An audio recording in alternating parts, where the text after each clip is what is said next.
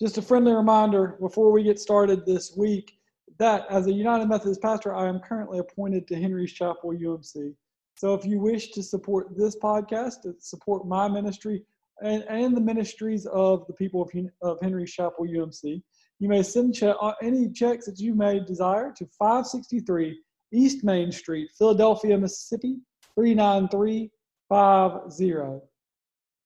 And now, with that behind us, I invite you to turn in your Bibles to Romans chapter 12, verses 9 through 21.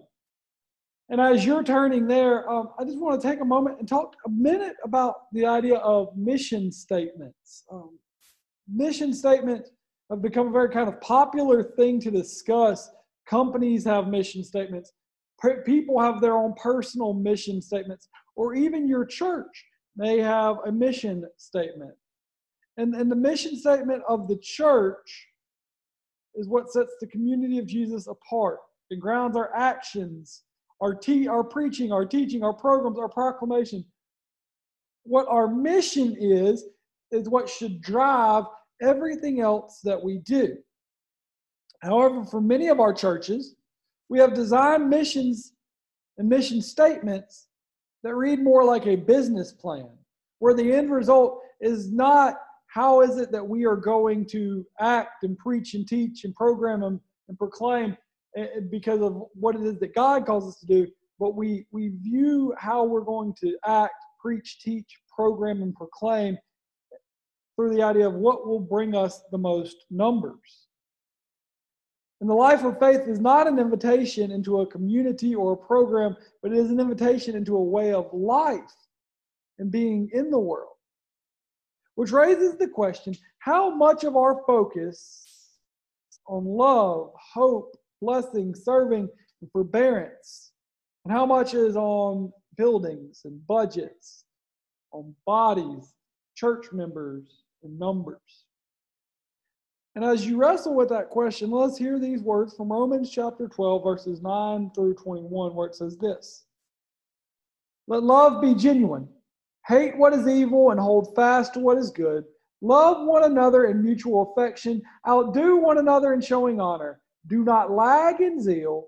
Be ardent in spirit. Serve the Lord and rejoice in hope. Be patient in suffering. Persevere in prayer. Contribute to the needs of the saints and extend hospitality to strangers. Bless those who persecute you. Bless and do not curse them.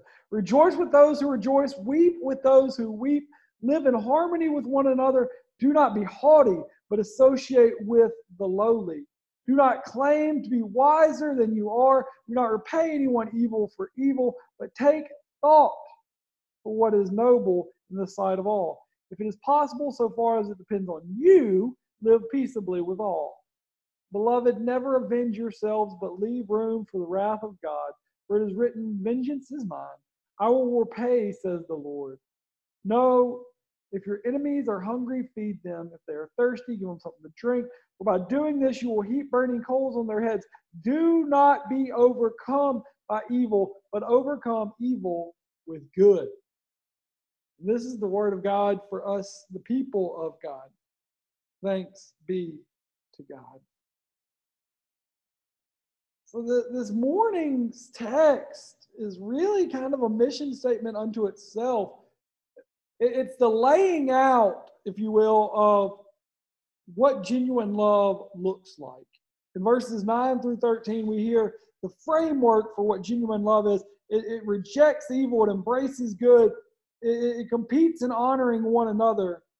Or as John Wesley would say, um, in honor, preferring one another, which you will do if you habitually consider what is good in others and what is evil in yourselves. So, John Wesley's guidance when it comes to this idea is that if you're seeking the good in others and realizing that you're not perfect and realizing the evil that's within you, the sin that dwells within you, then you will compete in honoring one another because you will hold one another up as you see the goodness within each other. But what we often, what we hear in our text is that love that does not reject evil is not genuine.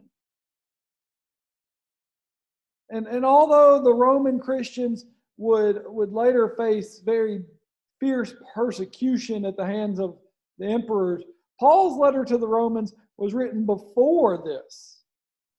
Uh, and as a result, the evil he is addressing is not this outside forces seeking to defeat Christians, but rather that more subtle way and what probably more dangerous way of pressure from their own neighbors, family, and friends. It's not coming from a from the rulers, but it's coming from those people that they surround themselves with. And the suffering that Paul addresses is the suffering caused by the experience of Roman Christians finding themselves on the outside of their social circles due to their new religious beliefs. These religious beliefs that are against the worship of idols. And the family members and co-workers and neighbors who had con- who had not converted to Christianity, they wouldn't understand this. They would not approve of this new behavior of their Christian counterparts. They would not understand why they refused to attend public events, many of which were deeply integrated in this sort of idol worship. They would not get it. And so they would judge and they would push back. And, I, and, and, the, and there's two things that I really want us to hear in that. The first is how often do we live lives that are different than that of the world that cause us to live so differently that people question what we're doing. But also this idea of idol worship that so often now in our current culture, the idol that we worship most is self. And that so what we're doing is we're promoting ourselves and putting ourselves on this pedestal saying, I'm right, you're wrong. And if you don't agree with me, then it can't be Christian because I know what is Christian. At least that's how the church presents. This is that idea of posturing that we talked about a few weeks ago. But genuine love must reject this systematic, the systematic evils in our culture and our society. While today's issue may be idol worship to the extent of worshiping oneself, Christians who seek to follow Christ over uh, is what is what we're called to do. But so often we seek to follow worldly agendas. And, but if we were to seek to truly follow the example and teachings of Jesus Christ, we may find ourselves on the other side of our families, our coworkers, our friends when it comes to current social and political issues. So, how does Paul's proclamation to love one another with mutual affection and to live in harmony with one another, how does that apply to us in our current culture? in a, in a world in which you don't have to look very far to, to see that there is division and not harmony. In, a world that you don't have to look very far to realize that there is not affection and mutual affection amongst people, but what we are doing is we are seeking the evil within one another instead of seeing the good. We are looking for reasons to tear one another down. You don't have to look very far. So this almost every week on social media or, or listen on TV, especially during the time that we find ourselves during this political season. I want to be very, very clear that, that I'm not promoting any political agenda, taking a political stance. But I also want to be very, very clear that I feel that Jesus's proclamation or Paul's proclamation leaves no room for debate on this issue. And it's an issue that has penetrated our world in such a manner that it's everywhere. It seems like it's common culture, it's the acceptable thing to do. And it's this idea of hate speech. And what Paul is saying is that hate speech is wrong not only wrong, but it's evil. It's an expression of the ultimate disconnection of human beings from one another or from other groups of human beings. Hate speech is the result of the offending individual's failure to recognize the image of God in one another. And what I'm talking about when I say hate speech is this idea of tearing one another down. Because when we do that, it, we, we, we fail to see the image of God in one another, and as a result, we have a separation from God and ourselves. And as much as evil is the absence or deviation from God, hate speech is quite literally evil and ought to be condemned as such. You see, our text this morning calls us not to hate or to reject the individual, but to reject hateful ideology, language, and actions. And this, this is reframing, hopefully, some of the conversations that you may have had recently and that you need to look back on how you've interacted. Because what happens is when somebody says something that, we disagree with, we don't disagree with the idea. Instead, we they are the embodiment of that idea, and we and it turns into a hate of that person. And what we're called to do here is that we can have fruitful and honest conversations saying, I disagree with that thought. I disagree with that ideology. I don't like that ideology because X, Y, or Z, but that it does not have to become hateful towards the person that you're addressing. Because those that deny the humanity are preventing others from living fully and freely as God has intended. Philip Zimbardo in The Lucifer Effect says that good people can be induced, seduced, and initiated into behaving in evil ways, especially when they submit to an authority that sanctions violence in particular situations. Now, like I said earlier, I'm not taking a political stance. This is not a political statement because this authority can be society. This authority can be groupthink. Whatever guides and dictates how you live, think, and interact with people is what is the authority in which I am discussing. And so often, whatever is author- whatever has authority in our lives, if you look around our world right now, what it calls us to is this evil way of hate and violence towards one another. But Christ, as well as Paul, call us to bless those who persecute us, call us to love one another, live in mutual affection. They desire for us to achieve nonviolent reconciliation. And some of you are, even right now, as we're talking about this, are going, yeah, those people need to hear that. And you're doing exactly what we're hearing not to do. And you're saying, but what we need to hear is that, yes, we need to have nonviolent reconciliation. We, those people, the thing when we act in violence, we're not acting as God calls us to. And so we need to rebuke the ideology, but love the people. For the past, I don't even know how long, um, I've been sharing on my Facebook page and Twitter something that's referred to that I refer to as shared wisdom. And all it is is finding quotes that can apply to everyday living um, and sharing them as hopes to get conversations started, fruitful conversations um, about how to live and how we can grow. And even those sometimes I will post, and somebody will have a negative and judgmental response about those. And they're basically just quotes, but people it, respond with such vitriol at times. But as we look at shared wisdoms and we hear things like we hear in verse 21 of Romans chapter 12, where it says, Do not be overcome by evil, but overcome evil with good. It, you can also maybe if, if if you have never heard this verse before, maybe you've heard Martin Luther King Jr.'s quote of "Darkness cannot drive out darkness, only hate can do that, and hate cannot drive out hate, only love can do that." I mean, and or maybe I'm, I think I misquoted that. Let me repeat it. Martin Luther King Jr. said, "Darkness cannot drive out darkness, only hate or only light can do that. And hate cannot drive out hate, only love can do that.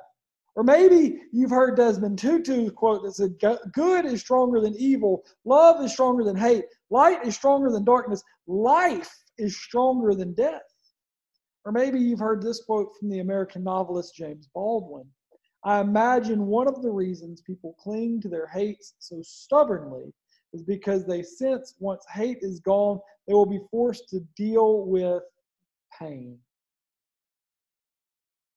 These are some shared wisdoms of persons that have heard this truth of not do not become over do not be overcome by evil but overcome evil with good and have questioned how they can live that out in their own lives. The law of the land in paul's day and indeed in jewish tradition allowed a certain amount of retribution in these sorts of situations. Evil was not and is not to be left unanswered. And, and, and paul agrees that evil must be answered, that silence is not the answer. However, rather than repay evil for evil as actions, Paul calls us and encourages us to take thought for what is noble in the sight of all, which is what we hear in verse 17. In the midst of a hate filled and divisive world in which we continue to find ourselves, is there anything that be, can be considered noble or good in the sight of all people? How might Christians, called not to be silent, but rather to respond to hatred with goodness, promote this kind of love and harmony? In contrast to retributive responses to hate speech and marches in their towns, uh, and, and as we wrestle with that question of how can we act out of love and harmony in the world in which we live. I, I, I want to take you to something that happened in 2014. There was a viral post on Twitter about Cleve from Cleve Jones, and who, who shares the story of Wunsiedel, Wunsiedel in northeast Bavaria, which has been a neo-Nazi destination since it was once home the grave of Adolf Hitler's deputy Rudolf Hess. But in 2014, sponsors agreed uh, to donate money for each step marked by neo Nazis through their town, with the cash going to programs that fight Nazis. It was billed as Germany's most involuntary walkathon. Instead of greeting the group with protest, they put up banners welcoming the Nazis.